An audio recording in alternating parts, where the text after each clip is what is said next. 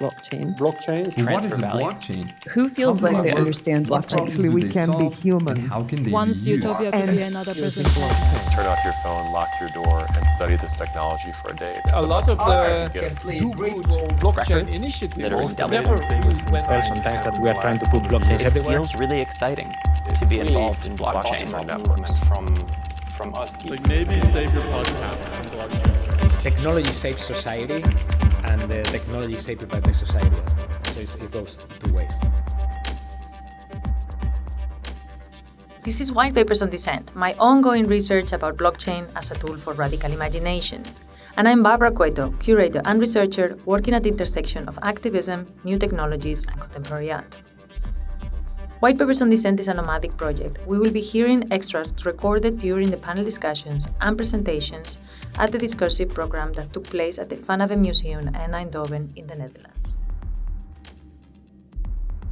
This is episode 2 of White Papers on Dissent.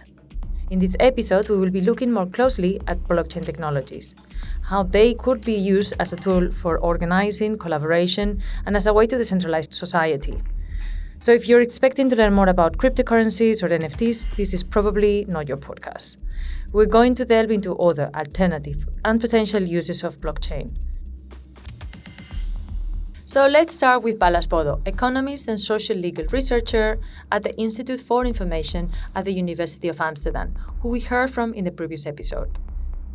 He suggests that, as with any new technologies, humans tend to place way too much weight and hope on how they can improve the way we live. As he points out, we tend to get it wrong, and the outcomes are often quite different than the expectations.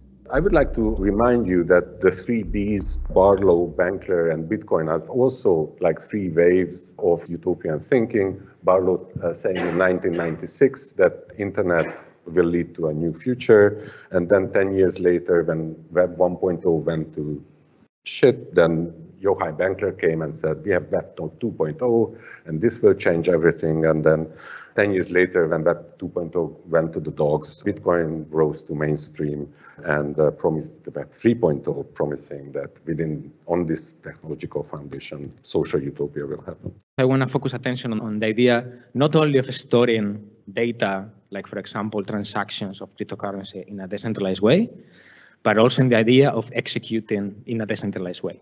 The aspirational ideological approach to this is that uh, based on these knowledge assumptions, what we'll have is a sovereign space which is able to grow in isolation and develop in isolation from everything else it's embedded in, whether that's geopolitics or, or existing social, economic, political structures. Second, that it's counter hegemonic, so it somehow will be different from the existing power relations. And third, that it's comprehensive. So it's not just the technology, it's technology plus social organization. It's not just technology, it's a new form of policy, or it's a new form of body politic, it's a new form of economy. We just heard from Balázs Bodo and peer to peer model researcher David Rozas, who have very different approaches. They are both talking about the potential of decentralization and how it could create fairer societies, moving from one main authority to decision making that is shared amongst the different nodes. This decentralized coordination mechanism is supposed to provide autonomy to the individuals as well as create stronger organizations because the system is tamper proof and censorship resistant. Balázs Bodo suggests that ecological utopia happens every 10 years, meaning that blockchain is just the last embodiment, whereas David Rozas believes in the potential of the technology. What kind of knowledge is being shared or what kind of knowledge is being produced via or through or with blockchains and what kind of power structures that may lead to. If you approach this problem from the question of what is knowledge on blockchain, then you arrive to a very strange picture because on the one hand, knowledge is the lack of knowledge, like it's anonymity, like it's uh, zero knowledge proofs. It's also a lack of knowledge about the trustworthiness of the others. It's based on this fundamental assumption that no one is trustworthy. So on the one hand, there is no knowledge. And on the other hand, it's full knowledge, it's transparency, it's immutability, it's objectivity, it's oracles, but it's also garbage in and garbage out. So the question is, based on these knowledge foundations, what kind of power relations we can imagine. And this is where aspirations and realities start to diverge. Someone who has been examining the relationship that people has with knowledge, specifically data and technology, is Larissa Blazic. Yeah, so hi, my name is Larissa Blazic, and I'm a, I guess, a academic and artist and uh, um, feminist hacker, I've been called as well, because I was working on a project a couple of years ago that was investigating a concept of union and unionizing in relationship to personal data. It was called Data Union Folk, and it was meant to reflect on kind of a distributed ledger technology that was developed by Dyne.org collective as the wider attempt to deal with privacy, surveillance, free software kind of relationships and experimentations and in that time, I was working as part of a space called Common House, which housed several activist groups and was co run. And in relation to blockchain and activism, it's like a big leap now from one thing to another. But in, in, in experience in working with all of these activist groups, it was fascinating to see such a possibly strong word, technical illiteracy or technophobia, even within activist groups.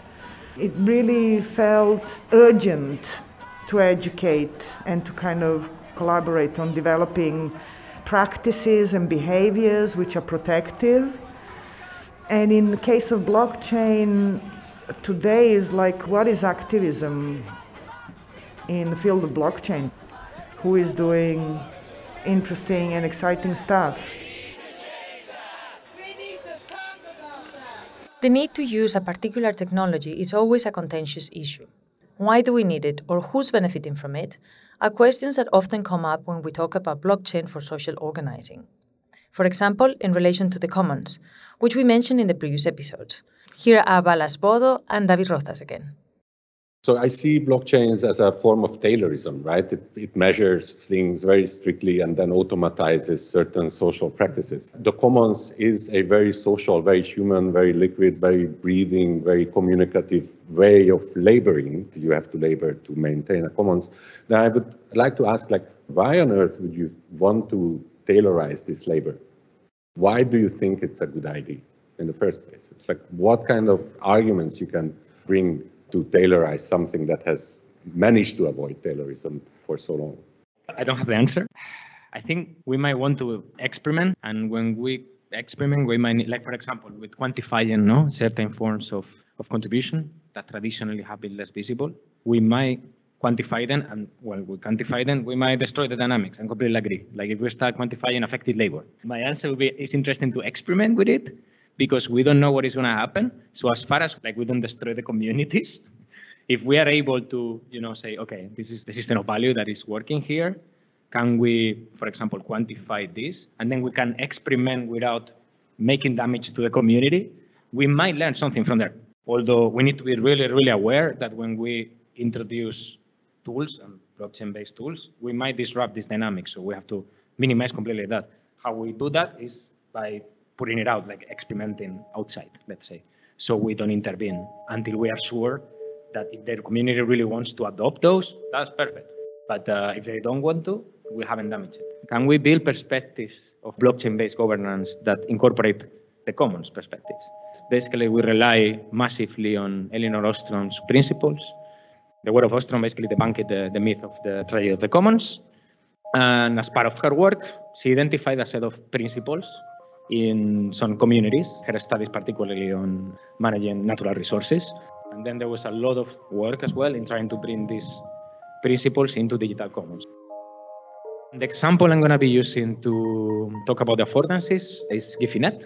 Guifi.net is basically an internet service provider in which the infrastructure is maintained as a commons. So it's a community network, quite big in uh, rural areas of Catalonia, particularly. The key thing, the commons here, is the infrastructure.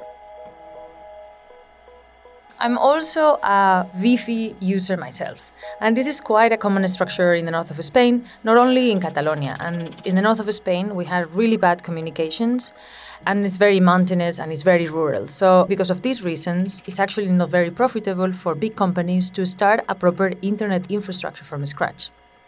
So, people decided to collaborate and to work together to build one. So we have to understand also the context. In the north of Spain, especially where I come from, which is Asturias, is a region where the agricultural commons are fully functioning still. And we also have a lot of cooperatives dealing with local produce such as milk or cider.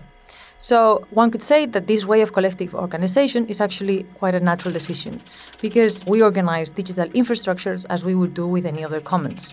So this brings us back to Elinor Ostrom. This is not an easy thing to organize, uh, but People have been working on it very hard. There are problems of scam and all sorts of problems of this sort. Even in farmers markets around the world, you sometimes will find some people coming in a vegetable stand and having rotten fruit underneath the good fruit. So I don't know any institution that works perfectly in all circumstances. She's a political economist that defined eight principles in commons management. David Rozas follows them to explain the workings of IFI. We will hear some of them now. We basically identify these six affordances. The first one, tokenization. For example, in the case of Guifi.net, we have tokens for who belongs to certain node or to measure and distribute value among the network. But you can think beyond the, the case of Guifi.net. Uh, it's the idea that through the use of blockchain, we can more easily and more granularly define the rights. We can more uh, easily propagate them, we can more easily revoke them. This refers to Elinor Ostrom's first three principles regarding the governance of the commons. She talked about the importance of first, setting clear boundaries.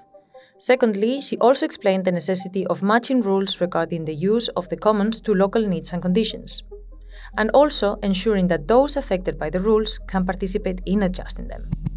To me, this is actually one of the most radical uses of blockchain because it allows us to tap into the inner hierarchies and structures of power.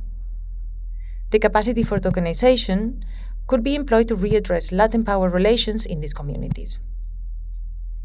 This is something that relates to the work of J.K. Gibson Graham, a collective of feminist economic geographers who talk about interdependencies in a community. Katherine Gibson will explain more about it in the next episode. Interdependencies are the links between all the parts in a community, which are much more than just economic transactions. They consider that not all market transactions are proportionally negotiated in a community. This means that there is no exact way to assess exchange. Let's say that you pay 20 euros for a meal, but how would you assess how much is the cost for care, conflict resolution, or social innovation, for example? In this case, some blockchain scholars talk about the usefulness of blockchain based tools for governance. Instead of narrowing the use of tokens to grant rights to access, we could consider the potential to address the imbalance of invisible labor. How does this connect to Guifi.net? So we could think, for example, of rules to cap the network if someone is misusing the network. Through smart contracts and token design, blockchain can regulate, monitor, and graduate sanctions. This refers to Ostrom's fourth and fifth principle. Blockchain technologies could partially embed some of these governance rules into technological artifacts. Raise your hand and give me something you want to bring up. Blockchain can create rules that self enforce and formalize them, which means that we could regulate and monitor the participation in the common pool, and we could also adapt the sanctions to the misuses. The fourth principle is that the rule making rights of community members should be respected by outside authorities. And the fifth one is that there should be a monitoring system for members' behavior, and most importantly, it is carried out by community members. In this case, it means that they would be outsourced to blockchain. But the way that it tracks their behavior is already defined by the community, who collectively decides on the rules before. And here's David Rozas again to explain the affordances in relation to these principles. The third one is what we call autonomous automatization, is the use of DAOs. For example, through the transfer of resources between different nodes. So let's say a small node automatically send more resources to a bigger node, because that's encoded in our federal smart contract. Fifth is increasing transparency, and is the idea of opening the organizational processes and associated data relying on some of the properties of the blockchains as the persistency and immutability. Where we see the potential is actually to create trust between nodes rather than between individuals. And in order to do that, uh, it's completely necessary to be aware of the social cultural practices of those communities. You have to integrate those as situated technology within the artifact. Using these examples, David Rozas is referring to the sixth principle about the use of graduated sanctions for rule violations, meaning that they are proportional to the harm done. Some of these governance mechanisms would include those dedicated to conflict resolution, with the possibility to adapt them to local features. These ideas also link to the possibility of scaling up. Normally, scaling up communities involves increasing formalization and bureaucratization, but automating these processes means that scaling up can happen more quickly. This means that a large community with different locations could adapt the governance to the specifics of their needs. But of course, we should avoid the temptation of putting blockchains everywhere. We felt sometimes that we are trying to put blockchains everywhere, and for most of the cases, it doesn't make sense. You don't need a blockchain at all. Sometimes this is not the right technology for the job. Ailie Rutherford, a community artist based in Glasgow, was keen to integrate blockchain systems to organize the communities that she was working with. But instead, they decided to build their own system called String Figures. So, String Figures is very much a a prototype collaborative software that was developed with so myself, a designer called Bettina Nissen, creative technologist Bob Moyler, and groups of activists and artists, but artists working in a very kind of social activist kind of way in Glasgow. So it was very much about developing the technology stage by stage, working very closely with people who were most likely to use it. Not that it's only ever usable by the group of people who developed it, but trying to kind of really think carefully about how you design with a community and sort of grow things from the ground up. So it grew very much from a long term project that I've been doing centred around a place called Govanhill in Glasgow called the People's Bank of Govanhill, which I started in 2014. It's grown from a kind of very ad hoc one woman experiments in how to put feminist economics into practice into quite a large scale collaborative project. I think what I'll probably do is I'll guide you through the workshop process and you'll get an idea of what that workshop might look like, given that it is a kind of little taster session in a bubble in a gallery, then it might just be a little glimpse into the process. I began doing this research with Bettina in a space that I've set up in Glasgow called the Swap Market, which is very much a non monetary exchange space. We initially started looking at the potentials for blockchain and did a lot of work kind of exploring the potentials of that technology. And I think within about sort of six months of doing that research, decided that using blockchain really wasn't the right answer. There's a lot of concerns from a lot of angles that imposing a technology onto an alternative economy that functions actually quite well outside of the mainstream was maybe just about trying to control that. So we kind of decided to develop our own system. So string figures is actually almost like a kind of attempt at a digital version of a, a, print block mapping process that I developed with a number of groups of women for kind of mapping out the existing economies in an area, how people interact and exchange already, how we kind of interrelate the interdependencies within a community, but also kind of where the gaps are and where we might like to connect a bit more. And then with string figures, we added in this way of trying to kind of identify and map what our collective commons might be. So, what are the things that we have? What are the kind of community commons, and how can we kind of access that? How could we decide together what they are? So if everybody could get um,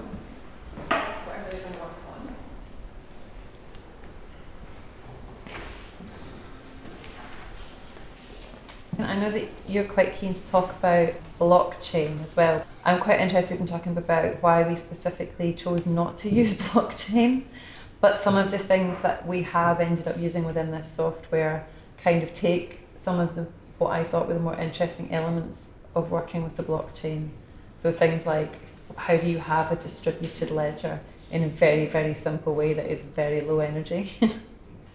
I'm really aware that blockchain is is quite an exciting thing for artists and designers and creative people, but I think it comes also with a lot of really big problems. And it was interesting, like how very quickly, when we presented this stuff, how quickly people really picked up on that. You would have to employ a specialist in order to do this, and who would that be? Would could that be somebody within our community? Probably not. We'd have to probably bring in somebody else from outside. More than likely, that was going to have to be a white man because we couldn't find anyone who wasn't a white man who had those skills. So, in a very kind of multicultural feminist project, that seemed massively problematic to give that level of control to a white man. That wasn't a route we wanted to go down, but also, would anybody within our kind of space have the or ability to change that? Or where was that information going? Where was it held? Did, was it really distributed? Did any of us really have the capacity to hold that information or access it or understand it? Like, not really. I really like Ailie's project because, in a way, it is demystifying technology. String Figures is a great tool to help us see the interdependencies in a community, which are all the relationships that make how a community functions possible.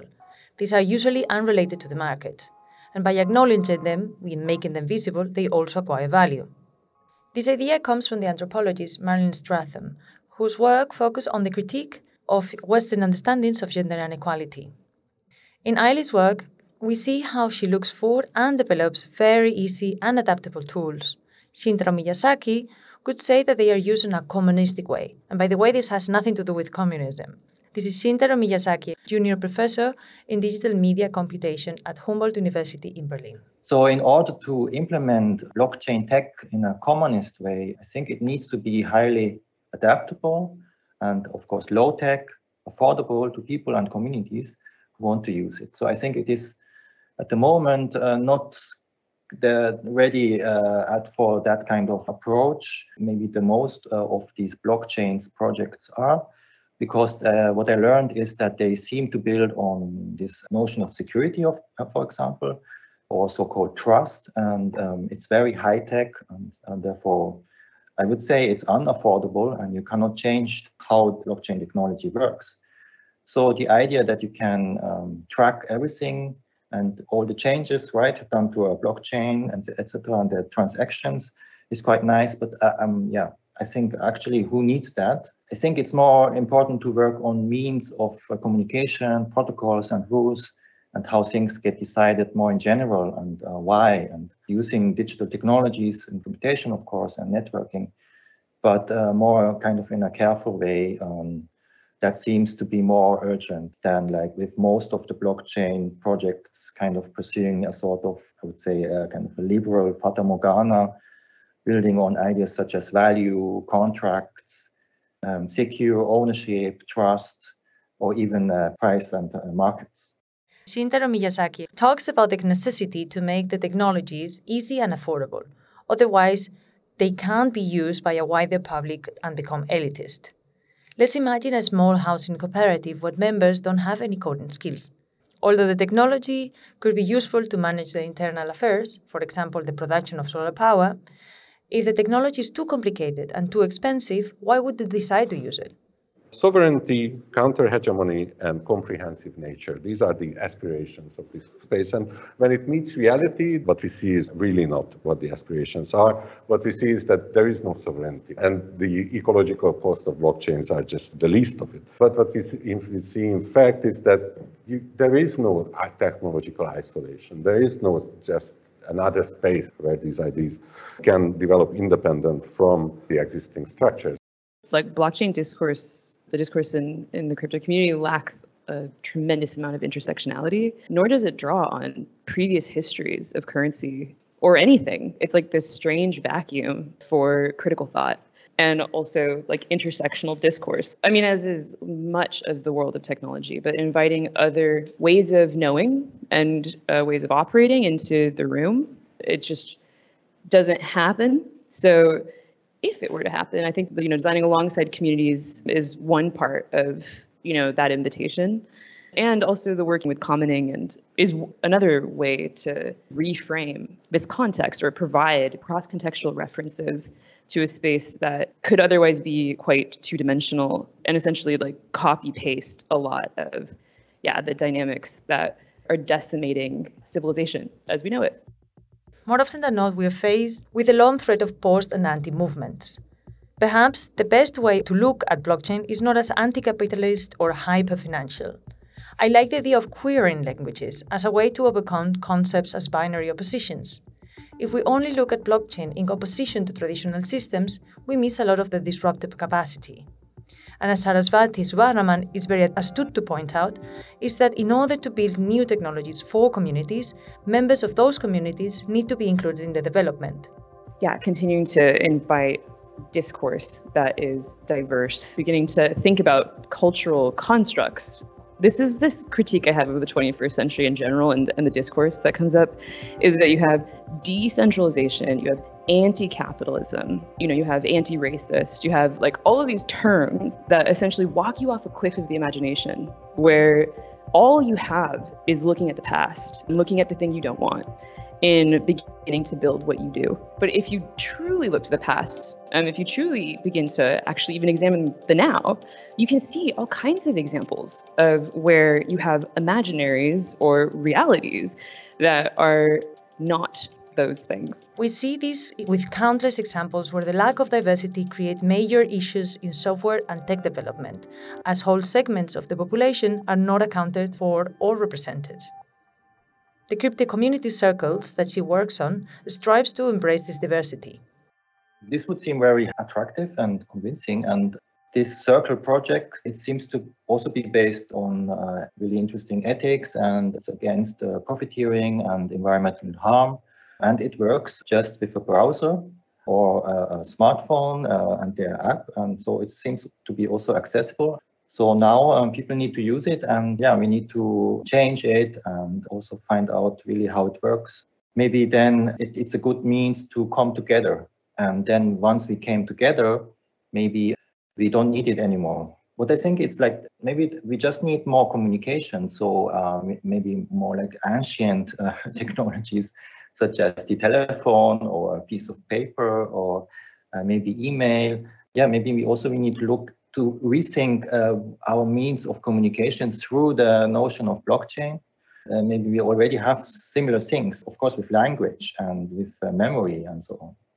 So then also the question is, why do we really need a new technology? And and then when we find out, yeah, we, we really need it, then uh, what are the specific characters of this new technology?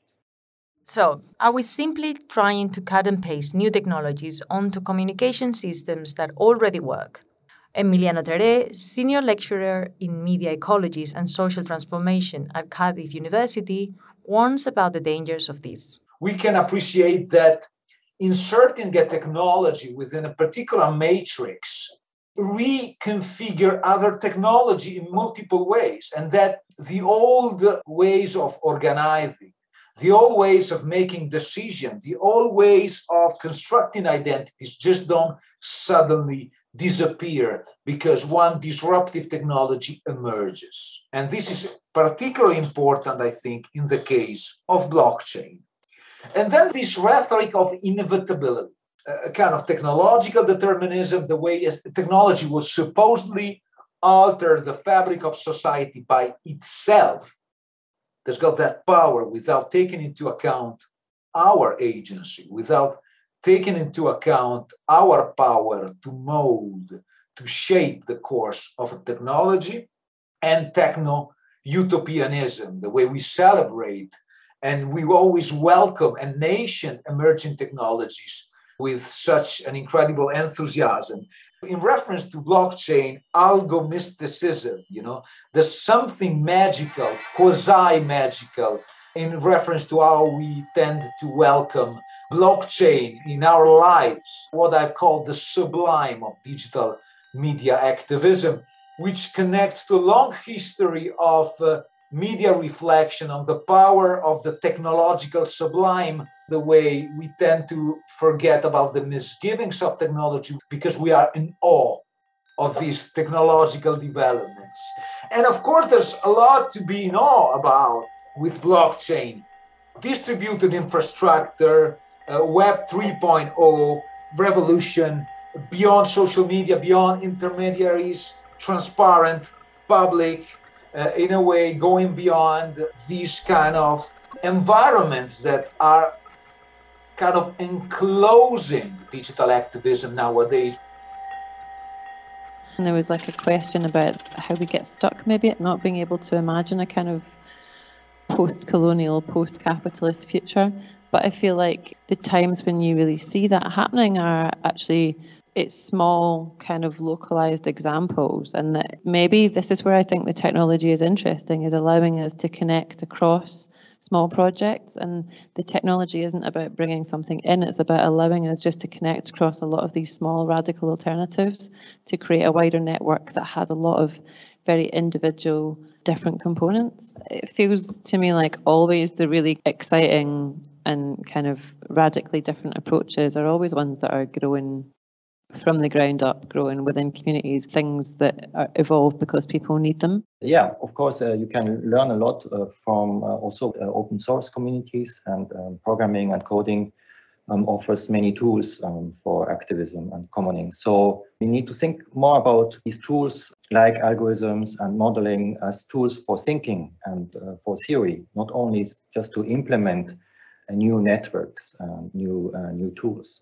In that way, computational tools are also, uh, of course, interesting as tools for prefiguration, as they help us to also project right into the future.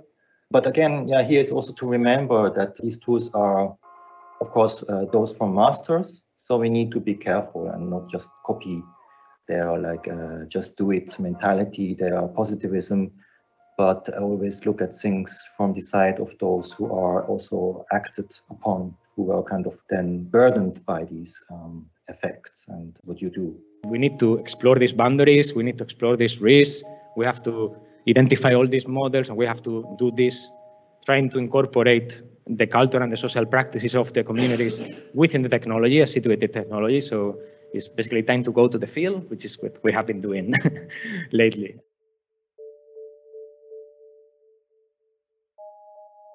In this episode, we delve deeper into the social uses of blockchain technology, using the examples of David Rozas' research in Guifi cable network to explain how it could be used to support commons-oriented economies.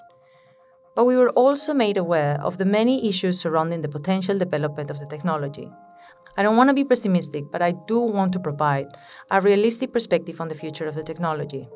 When I was researching this project, I decided not only to focus on developers, but also to look at different angles away from the mainstream crypto circles as a way to offer alternative perspectives. So that's why we also heard from artists who are working in this space. One of the key themes that comes up when we think about blockchain technologies is the notion of value and what do we value and how. In the next episode, we will take a look at how blockchain allow us to think our relationship to economy and how it can potentially restore agency.